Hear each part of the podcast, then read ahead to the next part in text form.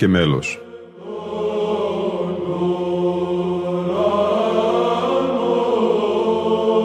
Προσεγγίσεις στη μυσταγωγία της ψαλτικής τέχνης.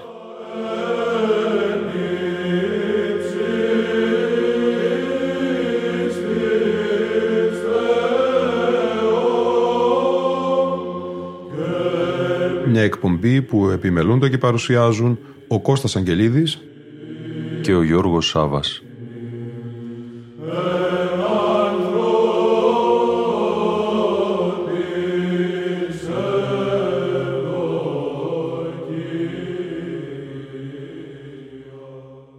Αγαπητοί φίλοι και φίλες, Χριστός Ανέστη.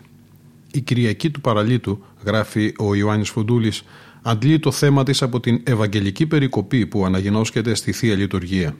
Αυτή περιλαμβάνει τη διήγηση της Ιάσεως του παραλυτικού στην προβατική κολυμβήθρα, την Βυθεσδά στα Ιεροσόλυμα. Το δράμα του επί 38 έτη παραλίτου συγκινεί τον Κύριο και τον θεραπεύει. Ο Χριστός παρουσιάζεται σαν ιατρός ψυχών και σωμάτων. Τον παράλυτο δεν τον θεραπεύει η κολυμβήθρα, αλλά ο πανστερνοργός λόγος του Κυρίου. Το περιστατικό αυτό αποτελεί και το αντικείμενο των ύμνων της ημέρας. Θα ακούσουμε μια ιστορική ηχογράφηση τον πανηγυρικό εσπερινό της Κυριακής του Παραλίτου από το πέραν της Κωνσταντινούπολεως.